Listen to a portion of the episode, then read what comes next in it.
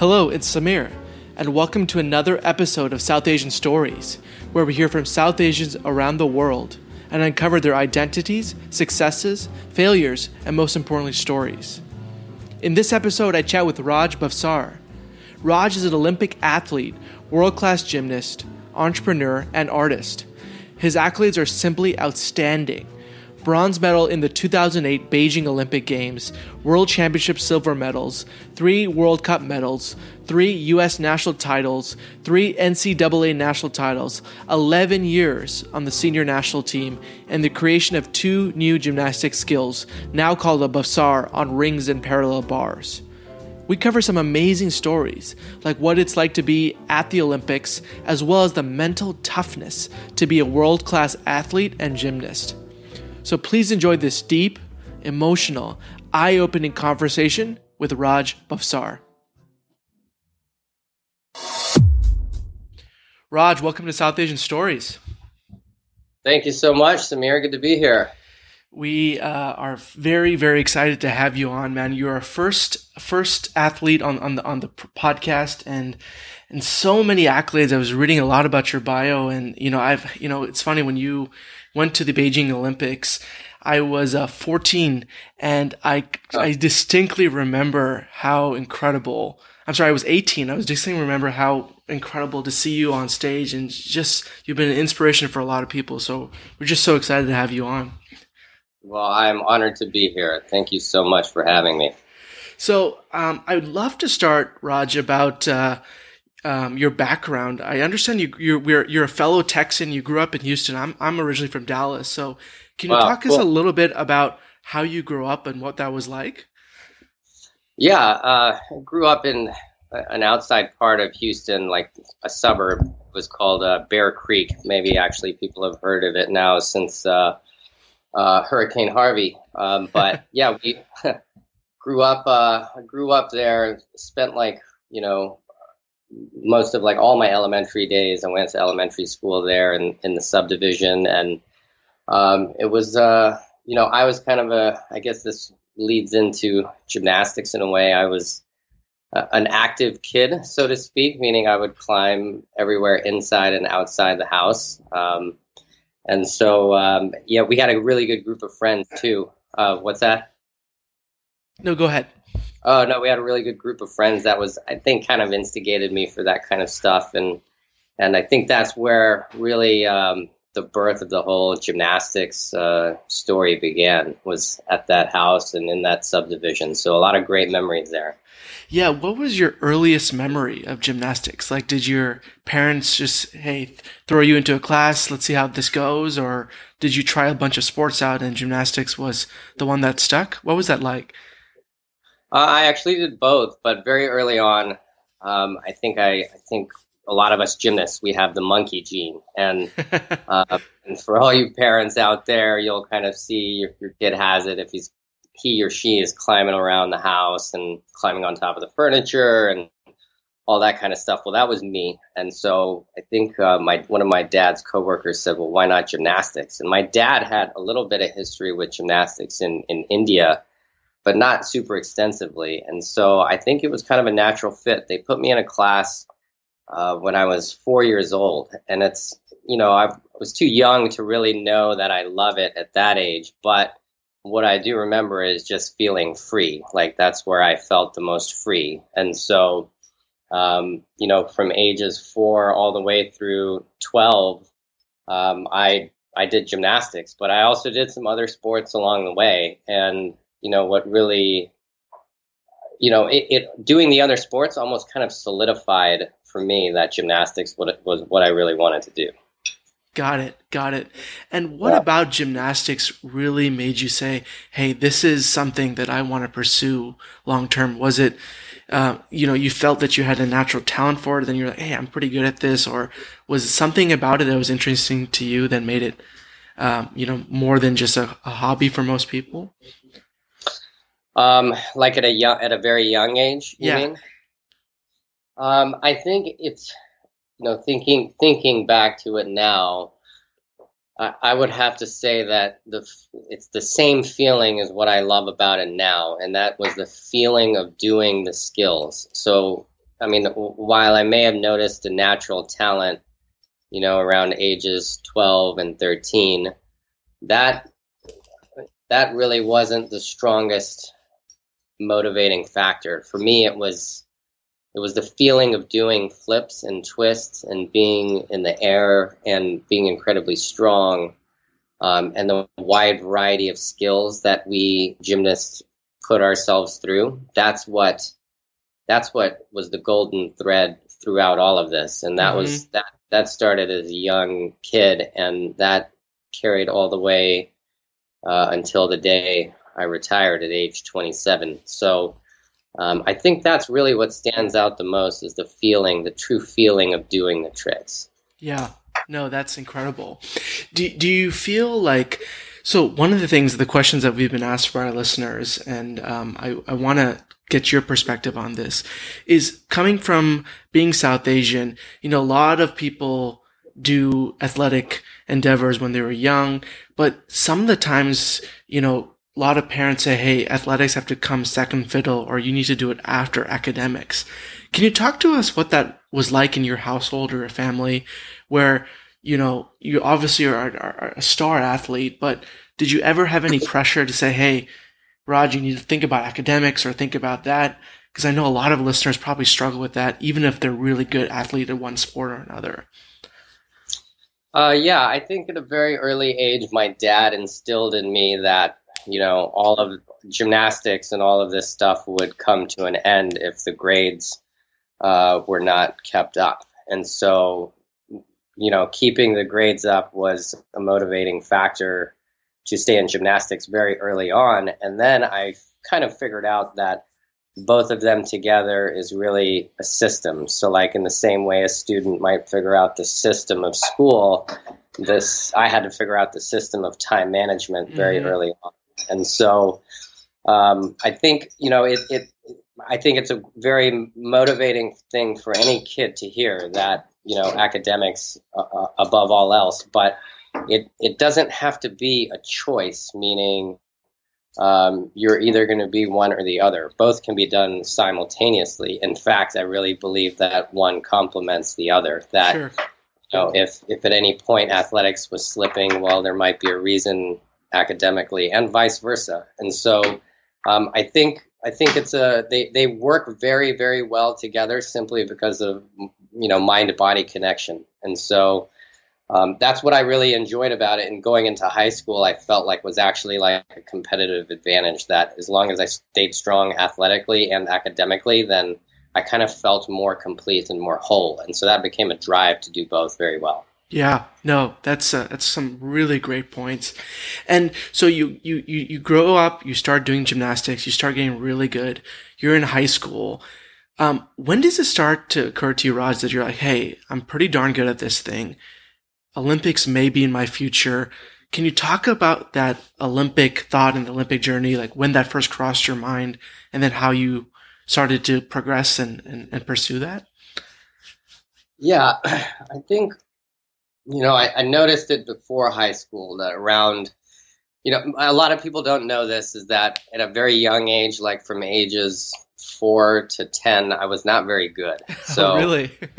no, it wasn't like a, an innate, natural, just, you know, all star type of thing from the early days. I actually, you know, the joke is, is like you bring home some brown ribbons and things or purple ribbons, which means you were kind of way out there in the in the like eighth, ninth, tenth place. Well, for any athlete, it's got to start somewhere, and that's where it started for me. But by around 12, 13, um, two things kind of happened. Um, I, I noticed that I had certain strengths in areas where some athletes didn't. Um, or some other gymnasts didn't. And so I was like, hmm, maybe I have a little bit of a competitive advantage here. And then, secondly, um, a decision was kind of made that around that age 12 13 that if, if i'm going to dedicate my life to this sport and this is what i'm going to do uh, then i want to try to be the best at it. And and if you know the way i looked at it was i'm spending so many hours in the gym. I've got some strengths. I've got some things i need to work on but there are guys out there who go on to Olympic teams, and there are people who take sports to a very high level.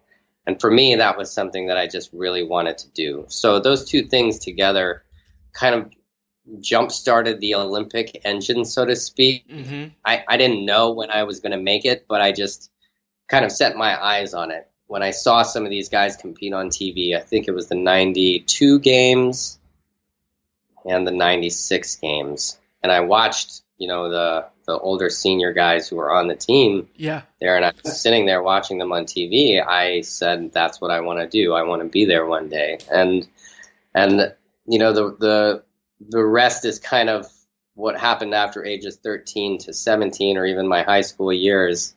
I did start to progress pretty pretty well, meaning, you know, I, I thank my coaches and my program and the teammates that I was under a lot. They helped me become really good, and I couldn't have done it without them. But around that time, I started winning more. I started winning more competitions, like all around competitions. Um, you know, five. I won state championships in Texas like five times, regional, te- uh, wow. regional, yeah, three times, and then I and then in ages 16 or 17 and 18, I won the junior national championship two times in a row, and and so you know, it was kind of after and during my junior years, I was like, okay, that seems like I'm progressing, or at least this would be the track for someone later on to to try to make and push for an Olympic team. So that's a long long-winded answer for no, you. No, I I love it. I love it. And you so you do all this training, you win these championships. You're like, "Hey, okay, I can I can see this path forward." Talk to us about the the 2004 Olympic trials because um, you know I know that you were in contention for the U.S. Uh, Olympic team and I want to hear the story behind that. What's what? Can you walk us through that first run at the Olympics and and and what that was like? Sure. Um, so you know, around like, I guess when I'm leaving high school around 18, I I kind of start setting my eyes on which Olympics I would be the right age to try and make a run for. And 2004 was like the ideal time frame for me because I would just have finished college. Um, I would be taking the sport to kind of a professional level, meaning training two times a day. And so I set 2004 as like the ultimate goal and target, and actually wrapped quite a bit of my identity around it, which we'll get to later. Um, yeah. And that's, you know, um, so you know the 2004 Olympic trials come along, and I'm I'm a prepared athlete, but I'm also very novice in terms of, um, you know, the magnitude, understanding the magnitude of what an Olympic trials and then an Olympic Games, what it commands of, of, of, of a person. And so when the trials came along, I performed really well, despite, you know, kind of being a little bit young to the game. Mm-hmm. I ended up being, I think, third all around, third or fourth all around uh, in the country, and it was just it was such a weird Olympic trials and selection process um, that you know we had some guys who were injured who were put on the team. Um, we had some guys who had missed the Olympic trials c- completely. Um, and then USA Gymnastics at the last second decided to hold another Olympic trials, like at the Colorado Training Center. Oh, really? So, yeah, it's just a, you know, it was it's just a, kind of a lemony snicket's a series of unfortunate events. you know, um, yeah. and and what happened was I missed the 2004 Olympic team. Like when they rattled off the names, they rattled off the final names, and then they called my name as alternate, and my world just came crashing down because it was at that moment where I thought about all the years, you know, from being a young kid and having that dream and you know, kind of believing in a way naively that all you had to do was work hard and have a passion for something and dream big and you're going to get it. And and so when I didn't get it, I didn't understand why life didn't work out the way that we were always told. Right. Um, you know, in these books and and inspirational things. And so um, yeah, when I was named alternate, it was just a big like almost everything coming crashing down. You know, I didn't know how to handle it, and so um, yeah, that's that's kind of up until that's how I was named alternate to the uh, to the 2004 Olympic team, and so that was in Greece. Yeah, yeah, yeah. So you get there, right? You're named alternate. I can't imagine what you're what you were thinking right at that moment, right? You're just like, as you said, your your mind, everything starts crashing down. What was, yeah, what was your like next day like, or next few weeks, or next year like? How did you? deal with that adversity? How did you grow from that? I want to, I would love to hear your thoughts behind that. Well, I was young at the time, so you know, we must have been angry. A, you, you nailed it. You know, the day after, I was, I was incredibly angry. Um, I think my my parents, even after they heard the news, they flew to Colorado where they had done that selection um, just to kind of be with me because they didn't believe it either. Um, and uh, yeah, I was very, very angry. I was, you know, angry at a lot of people. Um, the the day after, that's where a lot of the anger was. But then, you know, it kind of followed the same. It resembled kind of the grieving process, where as time went on, um, that anger turned to a lot of just despair, you know, and uh, hopelessness, and I actually like left the sport completely um, in 2000. Like after after getting back from Greece, um, and and what's crazy about this is at the Olympics, you know, a lot of people, even people close to me, would tell me, "Keep praying, keep believing, something's going to happen. You're going to get your chance to compete." And so I still kind of naively believed the the the thing, you know, that oh, you know, life is you're going to get what you wish for. You always do. And life is just like a train track and it's going to be boom, boom, boom, boom, boom. And then yeah. the Olympics. Just, yeah. And so that's, what I, that's what I believed, you know, and, and even going to the Olympics, people were still telling me, nope, keep your spirits up. Something's going to happen. You're going to get to compete. And so I kind of still held on to that. Well, it didn't happen, you know, and so um, just kind of imagine wrapping your entire identity and self worth and everything around a goal like that. And yeah. then, yeah. Um, when it doesn't happen, what happens afterwards? Well, you, you know, I, I took the ride down. It was a very difficult time in life. Um, it was a very rough, rough patch in terms, and rough is an understatement.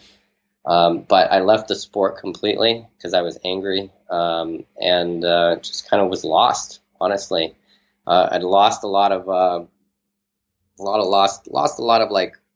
I still love gymnastics, but I didn't want to be around the sport specifically. Mm-hmm. And so it was very, very, it was a very, very trying time, you know, and, you know, given this is a South Asian audience, I can even share some of the thoughts that, of course, you know, in the course of that time, one would think just being a minority, does that have anything to do with the fact that I was left off the team? But, you know, one thing I told myself as, as being an athlete very on was that I was just never going to join that conversation. So yeah. even as a kid, um, even as a kid, when sometimes either a coach or somebody else w- would say, "Well, he's just so different," you know, we've never had a, a kid like this before, or maybe it's your background or ethnicity. I just, I just didn't join. You know, uh, I, I wasn't going to let that determine uh, a specific outcome, uh, you know. And so I never went chasing down that answer, so to speak. Instead, I always tried to do make myself a better athlete instead of it. Yeah, and so, I, that's such a great point, Raj. Where you you say, "Hey, I could." think about this could be there are many reasons why they didn't pick me, but I'm, I'm really glad you, you said that, that, you know what, I'm an athlete first and mm-hmm. they picked me or not picked me based on my skills and, and nothing else. Um, I want to talk a little bit what you said about before about identity. You know, you say your identity was really wrapped up in making the team, and when it didn't happen, what kind of things or what kind of techniques did you use to to reinvent yourself, or how did you evolve your identity after that crushing loss? Yeah, great, great question. Um, I think there was a very pivotal moment where um, and and the pivotal moment only came through like a a serious commitment to understanding why I had failed. And backtracking a little bit, I would say that after 2004, I was stuck in a in a world where I thought the system and people had failed me. Mm-hmm. And in reading books, especially one book in particular called The Success Principles, um, the first principle in that book is about accountability. And there I was, I think I was 25 years old or 24 years old, learning about being 100% accountable for everything that happens in your life. And it, it, was the first chapter. And right there, it kind of just stopped me because I'd never heard anything really like that before. That, look, I can continue going on playing the blame game and, you know, blame people or lose my faith in people or USA Gymnastics or selection committees and, and think about all the ways that they wronged me. Or I could actually take responsibility for what has happened and then put myself back in the driver's seat and then decide what I'm going to do. And that was a very pivotal moment because as soon as I owned it and started to own the circumstances of 2004, that jump started a whole engine of learning. Because after that, it became, well, okay, if I'm the one that failed, then I want to know why I failed. Mm-hmm. Why why was I a nervous wreck before the Olympic trials? Why did I have this, you know, this kind of looping of negative thoughts and negative self speak going on in my brain? And so all of these questions kind of uh, spurred me to start reading a lot of books on on different subjects and then talking with with professionals in this area, which I, I did. Um, and it was through this time around 2004 to 2006 that I realized, well, I still actually love gymnastics. Maybe I don't agree with what happened in 2004, and maybe I'll never get an answer. That's fine. But do I want to try one more time for 2008? And it, it, the answer didn't really come easily. But what did happen was was this the thing that became the catalyst was understanding self worth. And yeah, before 2004, I measured my self worth based on my achievements. Probably because I was young, probably because I didn't even know that I was doing it. Um, but after going through an experience like 2004 uh, and missing the team, it really opened up my eyes to the concept that you know maybe I'm missing the boat here on self worth. That the self worth that I'm talking about, the identity, like who we are, who I am as a human being on this planet, maybe there are much more grander things yeah. and very important things in life to bench my self worth on rather than the roller coaster of sporting results. And so that was a big eye opener. And so part of my work in kind of reinventing myself was kind of reshaping the building blocks of, of being a human being. A, I had to find faith in people and trust in people again, and even maybe even faith in a higher power because I thought that everything had let me down. So I had to kind of restore my faith in some of these things. And coupled with that was an understanding of where to where to measure my self worth. That if I'm going to go for 2008, it's not going to be about achievements. That's not where I'm going to get my fulfillment and joy. And so I really had to work on myself and figure out the things that really and truly brought me joy. And those were going to become the bedrock of kind of my my inner constitution, my soul. Nobody was going to take those things away. It was never measured on sporting results. So things like, you know, our family, we have a huge family that gets together and they've always been there for me mm-hmm. through every competition. That that is very concrete and it's something I can attach myself to. The love of family is was was always going to be there. Um, and then so then there were other lighter things like I love animals and dogs and, and things like that and, and some other hobbies and whatnot. So the range was very wide, but it encompassed everything except sporting results. And so I, I, I really gained a, a, greater understanding of of some of this like I guess life philosophy, so to speak, and that became a, a more of a, a guiding motivation to try one more time for 2008. That is incredible. That is incredible. And I want to underscore a few things that you said, Raj, which I think are really important. The fact that you said, hey, my self worth is not equal to what my sporting achievements were. And I think that's something that South Asians deal with a lot, where it's not even just mm-hmm. sporting events, but it's like any achievement, whether it be sure. school or work yeah. or everything, they define themselves based on the external outputs.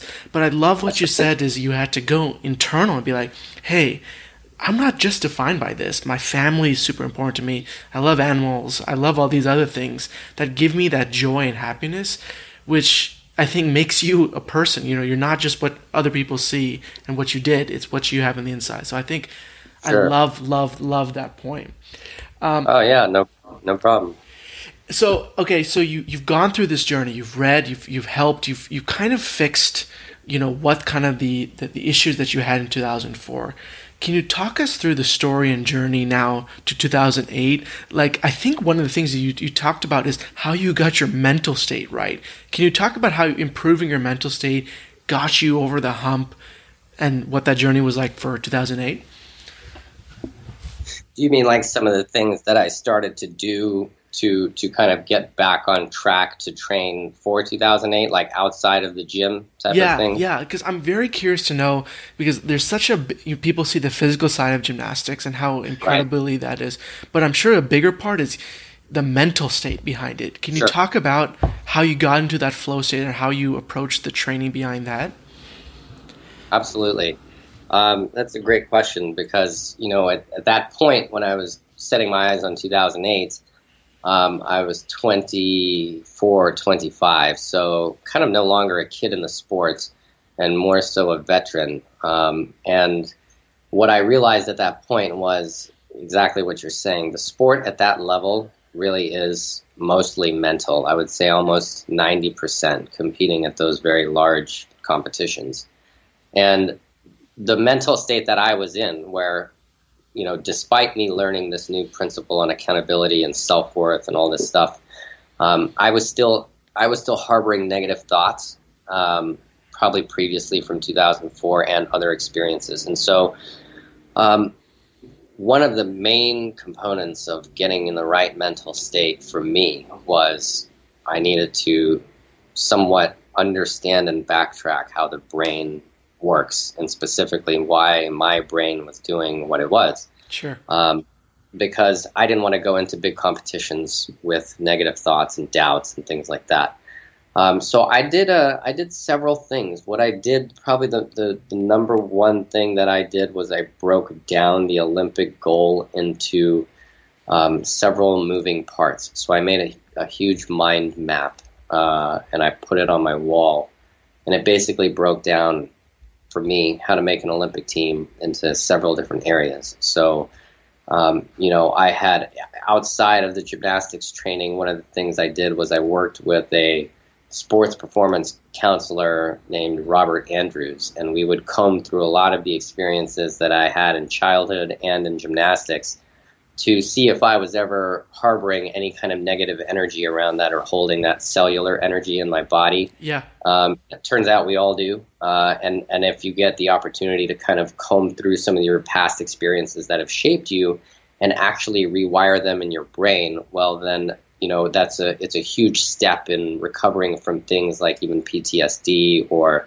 traumatic experiences. And so that's what I that's that's where I spent some time doing that. I also took on like a massive education, reading tons of books on, um, you know, I guess life philosophy, more of an understanding of the brain. There was great books on on self talk and doubt. Um, I did a lot of yoga, ton of yoga.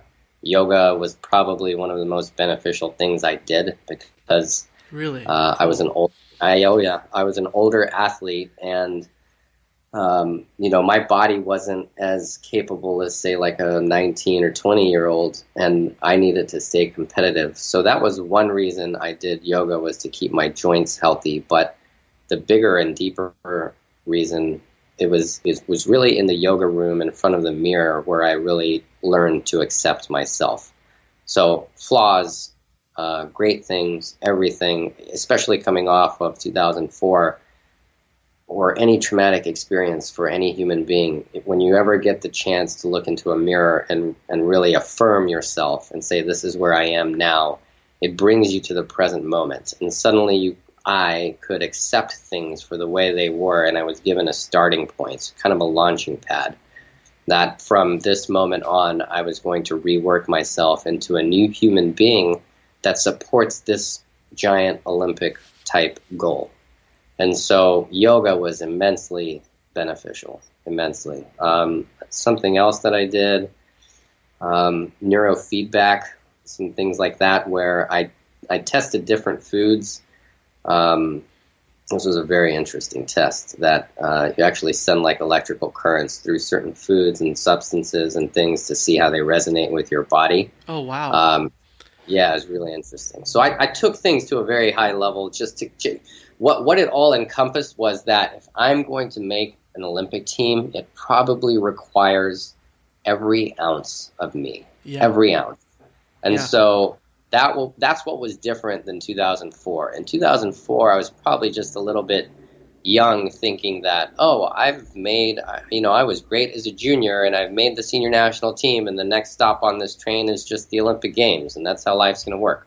Well going into 2008 you know completely different person now understanding that it if you're going to make an, something like an olympic team or do anything big in life it's going to require all of you and so, what does re- what does giving all of yourself to a goal mean? For me, it meant I'm going to uncover every single stone. So if it's if I need to dissect like why my brain is working the way it is, or if I need to spend more hours in the gym, or if I need to work with a nutritionist, or if I need to go work with uh, Robert Andrews, or if I need to, you know, a- everything basically. So I even took that to the extent of, you know, at the time, instead of playing video games, I put all that stuff down and started.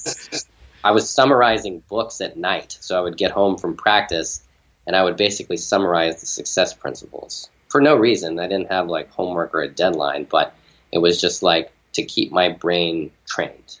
Yeah. And so that that's it was a lot. It was a massive effort from from that standpoint. So hopefully that answers what you asked. You know, that is a great, great answer. And it goes back to a quote that I think about a lot is the fact that what got you here won't get you there. So like what you said of what got you to, you know, the junior championships, the senior championships, but then getting to the Olympics is just a whole nother level that I think 2004, you're like, hey, I tried just doing what I always did, but then you're like, wait, mm-hmm. I need to change a lot of things up to be successful. And I love that you just broke that down. That mind map is an amazing, amazing idea. Just to right. really break down a big boulder into smaller rocks and say, how can I attack yeah. each of these? Exactly. That's what that was. And it was visual. So, you know, anytime I walked into my room, there it was. And so, yeah. you know, yeah. So you do all these things, right? You go to your 2008 um, Olympic trials. Talk to us about that. Like, how did you feel different? I know the result was a lot more positive for you. Can you talk about what was going through your head and the result and and and how that made you feel? Yeah, um, I don't know if people know this, but so I, in 2004 I was the alternate, and then, so I do all of this reinvention of myself and then go into the 2008 Olympic trials with kind of a new lease on life, so to speak, or basically a, a, philosophy that I told myself that regardless of the outcome, that I, as a human being, I'm, I was going to be okay, you know, and so that was at the ground floor of everything. Now, that still means I want to make this team. So, I compete in the 2008 Olympic trials. I end up doing better than I did in 2004.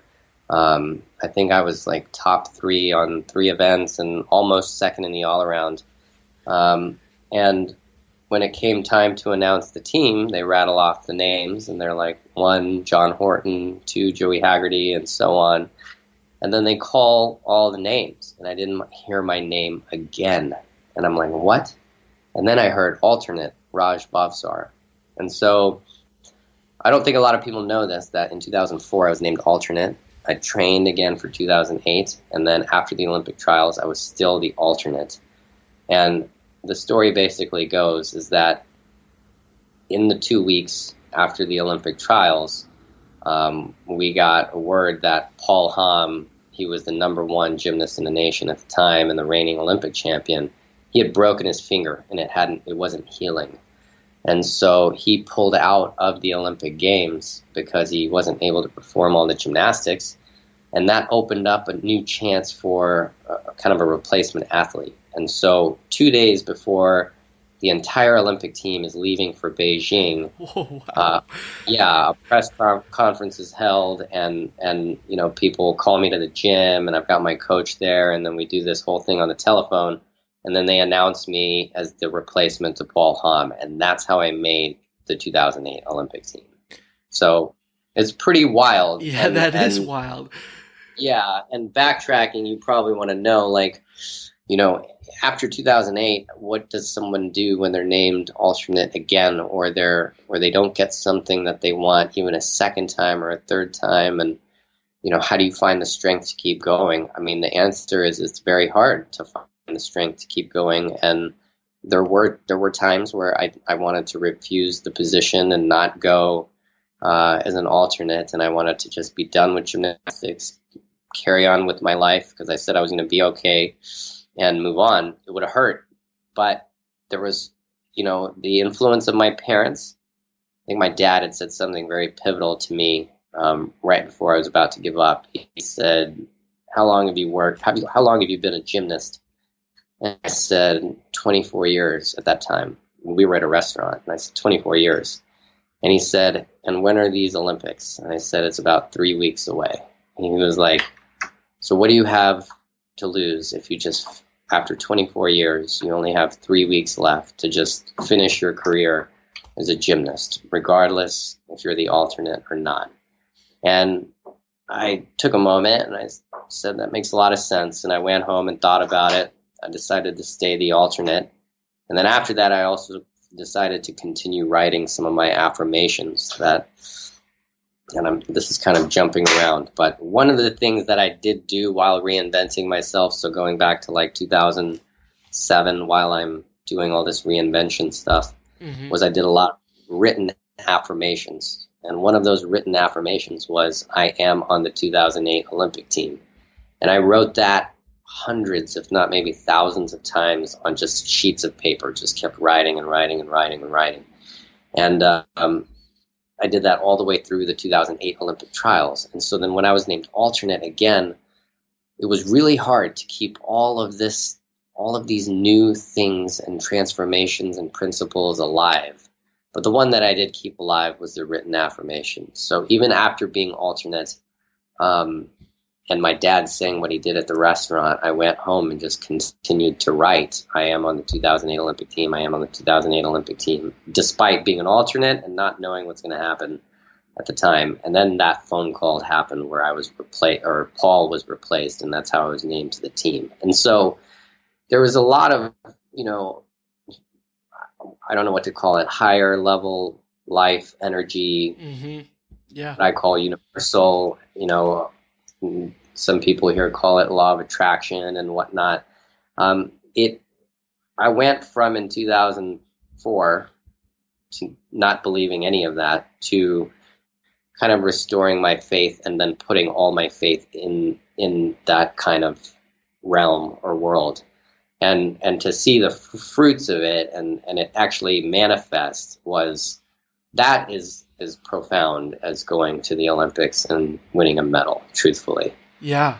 Yeah. No, yeah. that that is an absolutely incredible story. I want to know like, you know, you do these affirmations and I've heard this technique before. I'm going to be on the 2008 Olympic team. You get the call that, you know, Paul is injured and we want you on the team. What went through your head? Like, were you like, holy cow, this is happening? Or like, I'm, I'm curious to know, do you remember that exact moment? Holy cow is one way to put it. Yep. um, I, like when I when the news of Paul pulling out of the Olympic Games yeah. came to to be, um, for me, kind of alarm bells went off and uh, almost a new sense of purpose. Like, oh my God, are we about to go through another Olympic team selection? And if we are, am I ready? Um, and and how are they going to pick the new person? I had no idea, and so my reaction, honestly, probably a little bit of panic. And in that panic, I called, I called my Japanese coach at the time, and he was he's awesome. Um, you know, I I called him and I said we got to go to the gym, and he was like, "Why?" I said, "I'll tell you when we get there." And then when he meets me at the gym, I'm like already stretching and working out and getting real serious. He's like, "What's going on?" And I'm like, I tell him like, Paul is Paul is pulling out of the Olympic Games, and he's just quiet. And so I end up doing a workout just because I know what's about to happen. Like the U.S. guys are going to be in need of an athlete to fill Paul's shoes. Well, I better be ready, you know, just in case it's me. So that was my initial reaction, and then you know I, I called my my parents too, and I mean it's just a wild ride. I, I it was so difficult that I got like strep throat at the time, and my you know it's it, it was it was a it, I don't know if a lot of people know this, but like Olympic trials pressure is I don't wish that kind of stress upon anybody. I'm sure. I am sure. it's not. Yeah, it's not a healthy stress. um, and so your body pays a price. So anyway, I was like, this is going to happen again. We have another Olympic team selection. This is ridiculous. And and so the story goes, that's how I was named. You know. Yeah. So you, Yeah. you're named as part of the U.S. men's Olympic team. You get to Beijing. Tell us about Mhm. your experience there, because I'm sure people are listening have seen Olympics. I'm sure everyone has seen a an event. I'm sure they've seen a gymnastics event. What's it like being on the on the background? Like, what's it like being in an Olympic game? Your whole life has been, you know, gearing to this kind of, uh, you know, two week event. Can you talk us through what that experience was like?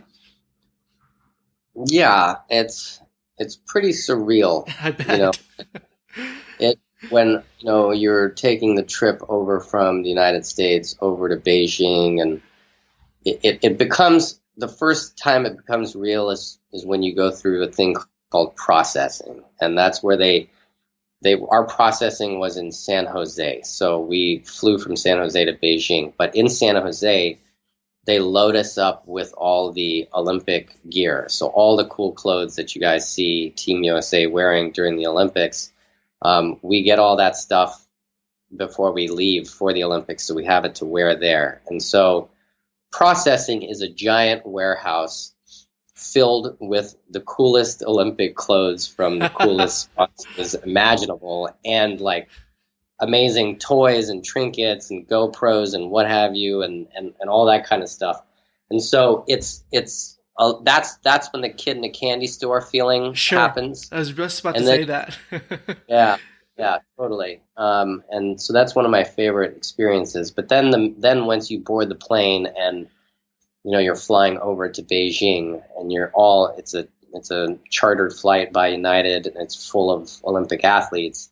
It's like okay, we're we're going on a mission. Now it's a mission. Right. And so that sense is kind of carried with you that all of a sudden you're flying overseas, you're representing red, white, and blue, you know, your your home country, and and you're going over for a mission mission to try to bring home some hardware, you know, back to your to the home country, you know, the United States, where everybody's going to be back home supporting you. So yeah. it gives you chills. You know, it's Yeah. it's pretty it's pretty massive. And and when you land in Beijing and you start to see how the or I landed in Beijing and just saw how the, the whole city had turned Olympic.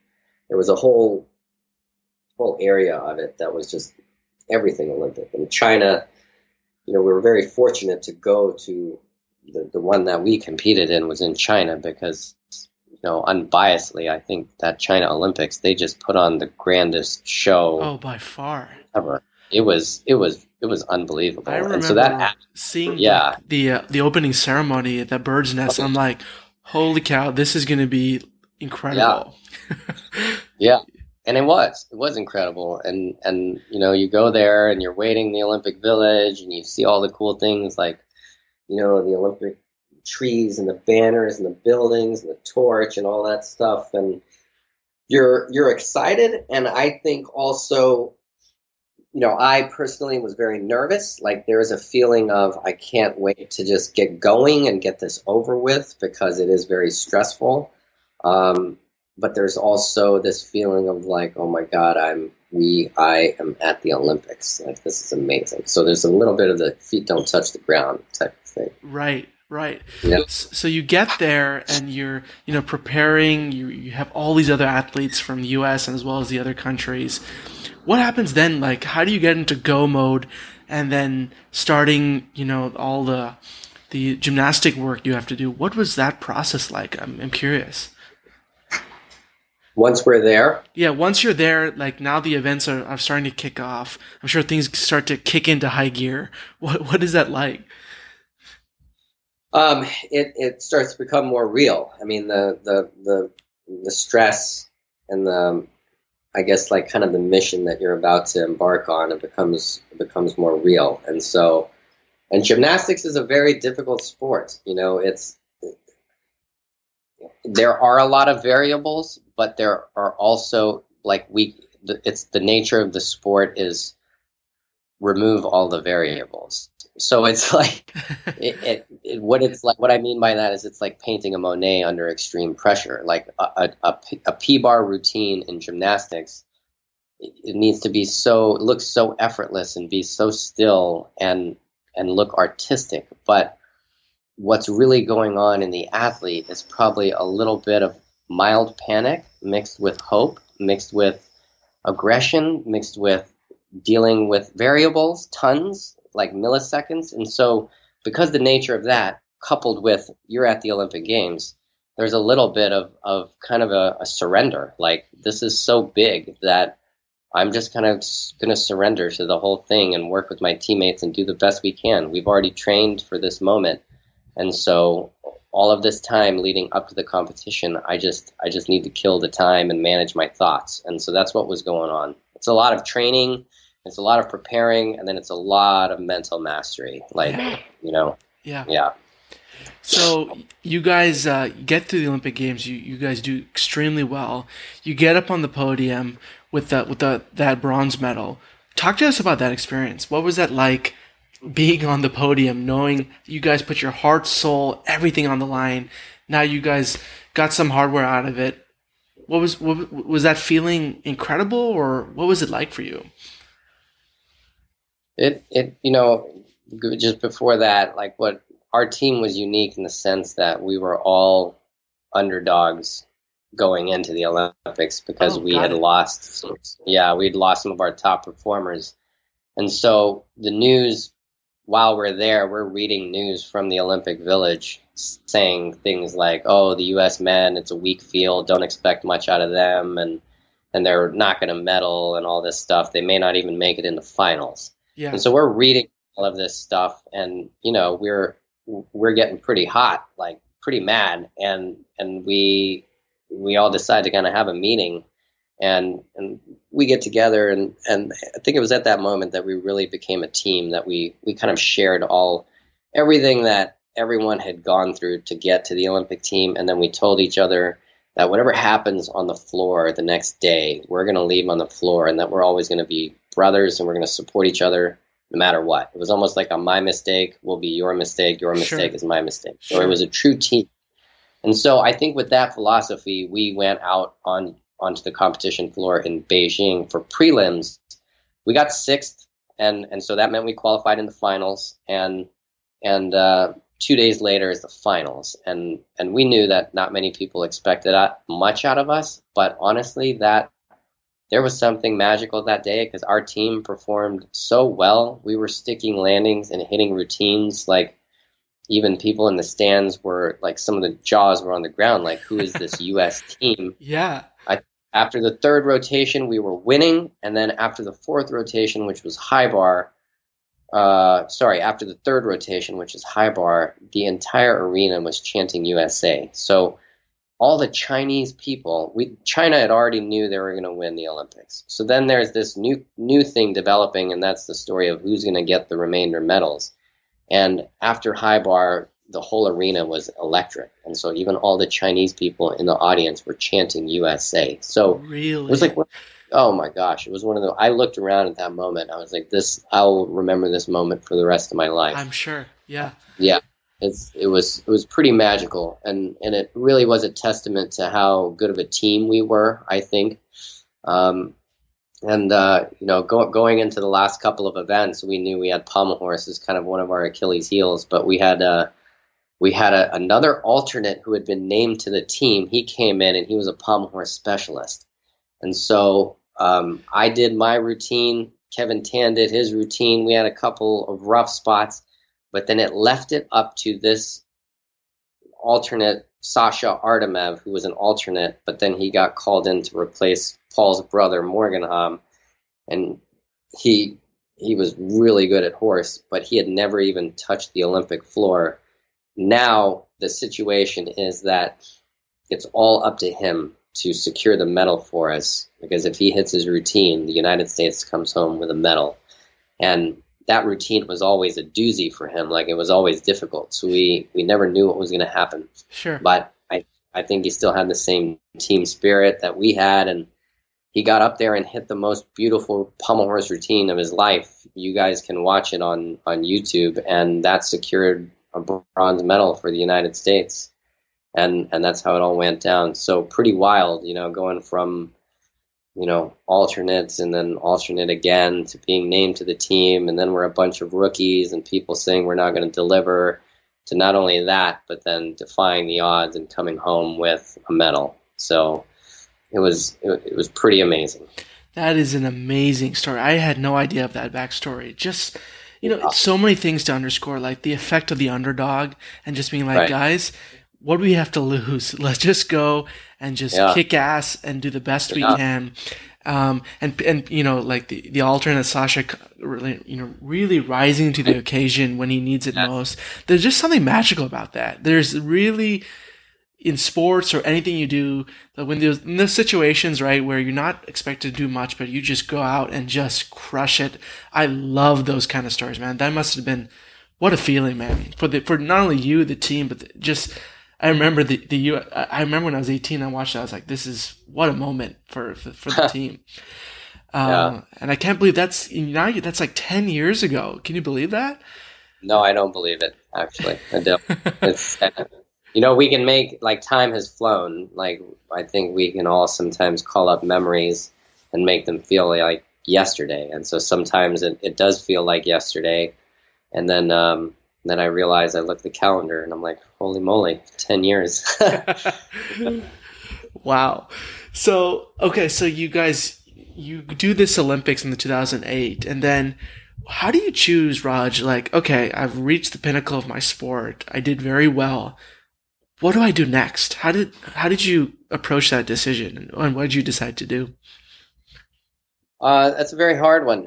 Um, you know, the, the this the because the the grander thing is is the question is will I ever find something like gymnastics that that will give me the same everything without like the, the body pain. The only th- I would still be doing a, I would still be doing gymnastics if my body physically could, but unfortunately there's a window for athletes. Right. And once that window closes, whether you like it or not, you have to answer this question of what are you going to do next? And and so, you know, after the Olympics, I did a couple different things. You know, I had my own business for a while where I'd go around the country and, and lecture and kind of be a sports consultant and and uh, talk to gyms and that type of thing. Um, and then around that time is is where I realized that I actually still have some desire to flip and twist and kind of be be artistic. And so I applied for Cirque du Soleil and got a job with Cirque.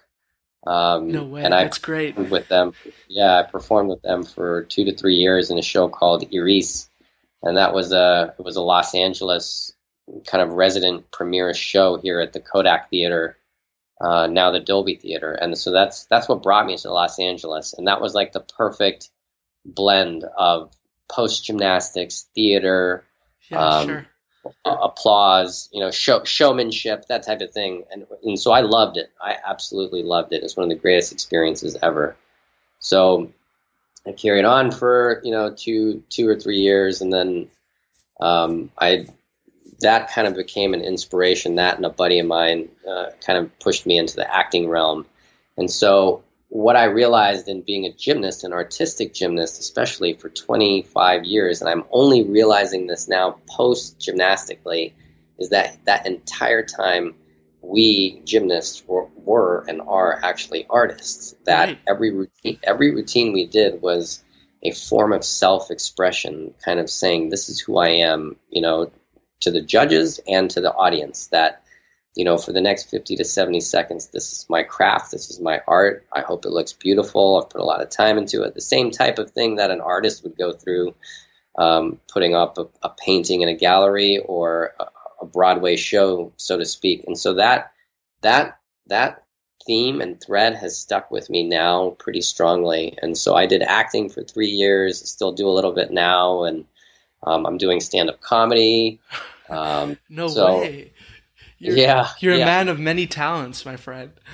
I mean, I guess I don't know. Just kind of listening to the, you know, the the, the voice yeah. that that doesn't really go away. You know that I've, I've always enjoyed arts and art forms, and and honestly, in my 25 year quest as an athlete, I didn't have the time to pursue these things like the acting and the comedy and and the things that I really want to. So I I have that time now. So I definitely make time for it but it's nice to have the realization that I've actually been an artist also for, for 25 years. Yeah. So that's great. Yeah. Mm-hmm. And, and so now, um, I, I would love to ask about, you know, now that you've, you've kind of, the gymnastics is still an important part of you, that you've, um, you know, evolved into these other art, art forms like, like stand-up comedy and, and, and, and acting and, and speaking are are the things you, you mentioned this before? Are the things around that that give you that same drive and energy like gymnastics used to do for you, or is it a combination of those things that that gets you excited to wake up in the morning and pursue them? Uh, it, it gets me. It does get the it gets the thrill aspect going. The like the the heartbeat factor. So before either I go perform or speak right. to an audience, something, you know, you get the heart flutters and the kind of the feeling. I used to hate that stuff. I still do, but I've had to kind of re re relabel that as as and kind of quoting someone who I worked with years ago called it the high achiever voice.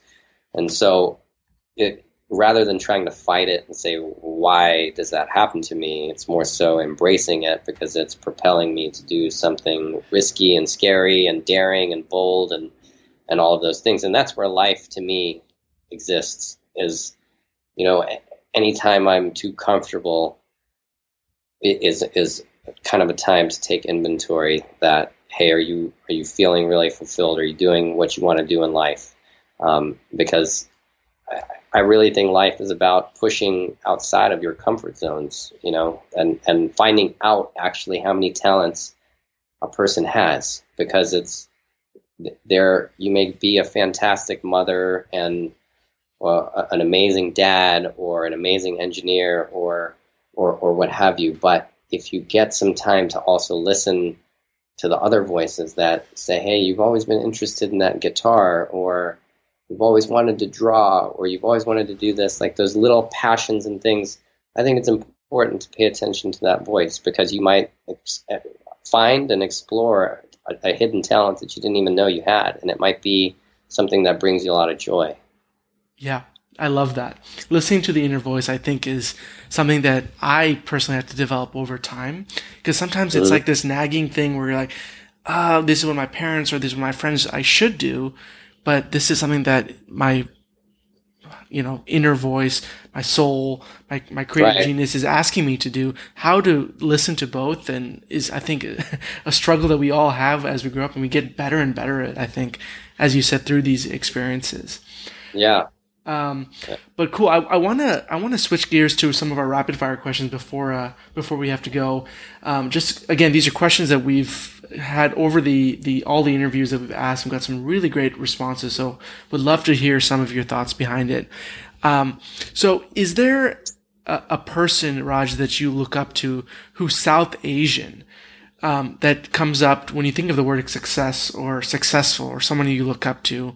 Is there someone that comes up that comes to mind? Absolutely, my dad.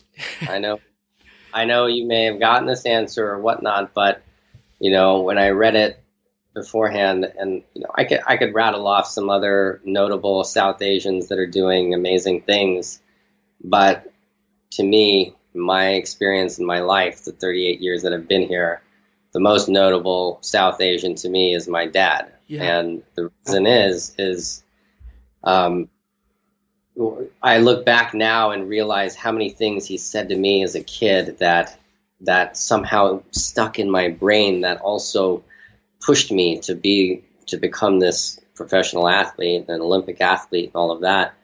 Um, and so there's those things that I'm very, very thankful for. But there's also, now that I'm older, a, a, huge admiration of his choices. Meaning, he, he was the oldest born in India.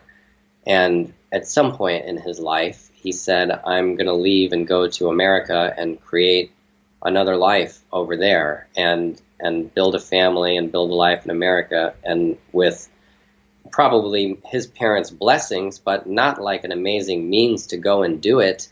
And and they did it. He did it. And and not only did he do it, he did it well. He he thrived and and is thriving. And I have such an admiration from that because it, it, it's a it's a very entrepreneurial and risky endeavor to at some point in your life just uproot everything that you know, leave the people that you know behind, mm-hmm. leave the mm-hmm. culture, traditions, the country, and go somewhere else and build completely brand new, and then get it done. Not just get it done, but have an amazing family, um, provide for that family, and live a very full life. And so, by a landslide, the most notable South Asian to me is my dad. That's amazing. And you know the funny thing is we've gotten that answer more times than I think just those big people, which goes to show, you know, how much impact our parents can have on us. And I think about that too. Is like some of the problems I I think about and I you know battle with. I'm like these pale in comparison to some of the things my parents and my yeah. grandparents had to struggle with to get me to this point. So I always use that as a filter and say, uh, we're just so grateful and fortunate to have the parents and the people in our life that we do because otherwise we wouldn't have these minor problems that we have to deal with day to day. So I love that answer. Um, thanks. Another question I have for you, Raj, and I think you touched on it a little bit, is is there a movie or book that has the most impact on you? And I know you you mentioned success principles and the accountability you've learned um, mm-hmm. Earlier, but is there any other books or movies that that you can think of that had a, had a huge impact? Yes, there are several. Um, I guess one. So there's obviously the Success Principles by Jack Canfield. Um, that's that's a even a huge go-to even now in my life. Um, outside of that, books by Eckhart Tolle, um, especially A New Earth and the the Power of Now. I think that that understanding what he spoke about in his books, uh, kind of from like from a philosophy perspective, that really understanding the present moment, that there is no pain in the present moment. That's that's when I got to levels of that much awareness, especially after missing an Olympic team and then being the alternate again in 2008. Yeah. That, that was a tool that I actually used quite a bit to not allow myself to dive either into despair or worry too much about the future. That if I just bring myself back to this moment here and now with nothing else going on in my mind, um, that that it was very freeing. That it was it was very centered, um, and I was able to kind of, um, you know, get myself either out of painful places or stop worrying about the future. And so, his books had a big impact on me. Um, and I guess most recently, a book. Um, well, I'll save this answer actually for one of your other questions. So, okay, go. Got it. Yeah. Got it. Yeah. So the, the, the other question that I think you've touched on a lot in this interview, which I I think are some amazing points, but if you could distill uh, let's say an up and coming South Asian person who's interested in becoming an athlete, whether it be gymnastics or something else, and you're talking to him or her, what advice would you would you give them and why? Because the the reason I think this is so important, especially with you, is we don't have many role models in our community who have done it all, who have been athletes, have done everything else.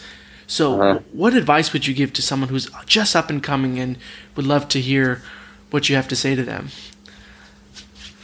Um, you know that the it will become very real at some point that you know you'll be met with external forces whether it's the pressures of school weighing down on you or whether it's the thoughts in your head saying that you may not be good enough or um, something else if, if you're an athlete. And there's going to come a, a point where you feel like you have to give it up because you need to be successful at something else what I would really tell that person in that moment is, well, what really brings you joy? Like if you're a tennis player and and you're an aspiring athlete and could go to college on a scholarship and you get a lot of joy from tennis, but one grade in one class is slipping or you feel like you don't have time, ask yourself, your soul, how much you really enjoy the feeling of hitting a forehand winner or just hit or being on the court or being outside. And if that fills you up in some way that you can't explain to people, then I would say don't give up and you should never feel pressured to give it up by some sort of, you know, external circumstance. So you you got to really get in touch with yourself and ask yourself, do I love what I'm doing? And if the answer is yes, well then no explanation needed. You know, hopefully you can continue to do that for the rest of your life. And, um, you know, I would love to see more South Asian athletes commanding a presence in all sports. It's starting to happen now, but yep. um, I would encourage anyone out there because you have athletic abilities. Maybe you just haven't explored them yet and you haven't spent enough time in it. Um, that you can do both. You can do academics, you can do sports, you can do all these other endeavors, and and and still remain a kind of a complete human being and go for lofty things. So, yeah. I love it. I love it. So, for everyone listening, man, Raj is a clear example of doing it the right way. And uh, I hope everyone takes that to heart because that is just amazing piece of advice for someone who's gotten to the highest level of his sport, but not lost the humanity in, in doing that. So I, I really appreciate that, Raj.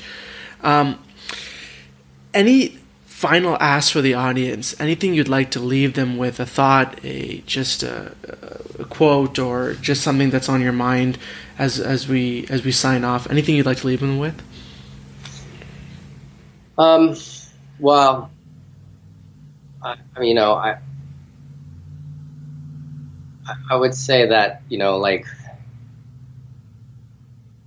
I guess you know my story or, or the story that anybody is is creating or writing for themselves. Um, you know, make it inspirational. You know, be be some sort of ambassador for either some sort of truth or or a life principle or some sort of success tool that you can wrap yourself around and and go full force with it because you know what I'm finding is that people are inspired by that. And really any any big dream or or goal anything that's been achieved or that you want to achieve it starts with a belief. It that is at the ground floor. It has to start with some sort of belief. And after that you you can start to layer all these other things on top of it. Technique and uh, what have you. But it's it's that grain of belief that as long as you have, um, you can do all of these amazing things. I just I try to tell my athletes that now that mm-hmm. um, you know it's it's it's important to believe what you want to achieve, even if you don't, even if there's the voice inside of you that doubts it a little bit. Um, have have an unwavering belief in yourself and that what you want to do is attainable. That's what I would say. That is amazing. That is amazing. It's important to believe what you want to achieve. That's a great, great parting thought. Thank you. Um, yep. Raj, where can people find you if people want to hear more about you, more about what you're up to, your story? What's the best place, best place for people to, to get in touch? Uh, I would think uh, either you know like a Facebook direct message or I'm just getting Instagram and those things going, so that's fine too. Um, yeah, that'd be great. Great. And I know you have a website as well, so we'll be sure to. Oh yeah, that's the other one. Yeah, we'll put those links all in our in our notes, show notes for for today. Um, but Sure. But Raj, what an interview, man! It's chock full of so many good stuff. I my note page is literally filled, filled, filled with great stuff that uh, I think a lot of people will, will enjoy. So, thank you very much for being on the show. We appreciate it. yeah. Hey, thank you, thank you all. All right, talk All to you soon. Bye. all right, bye.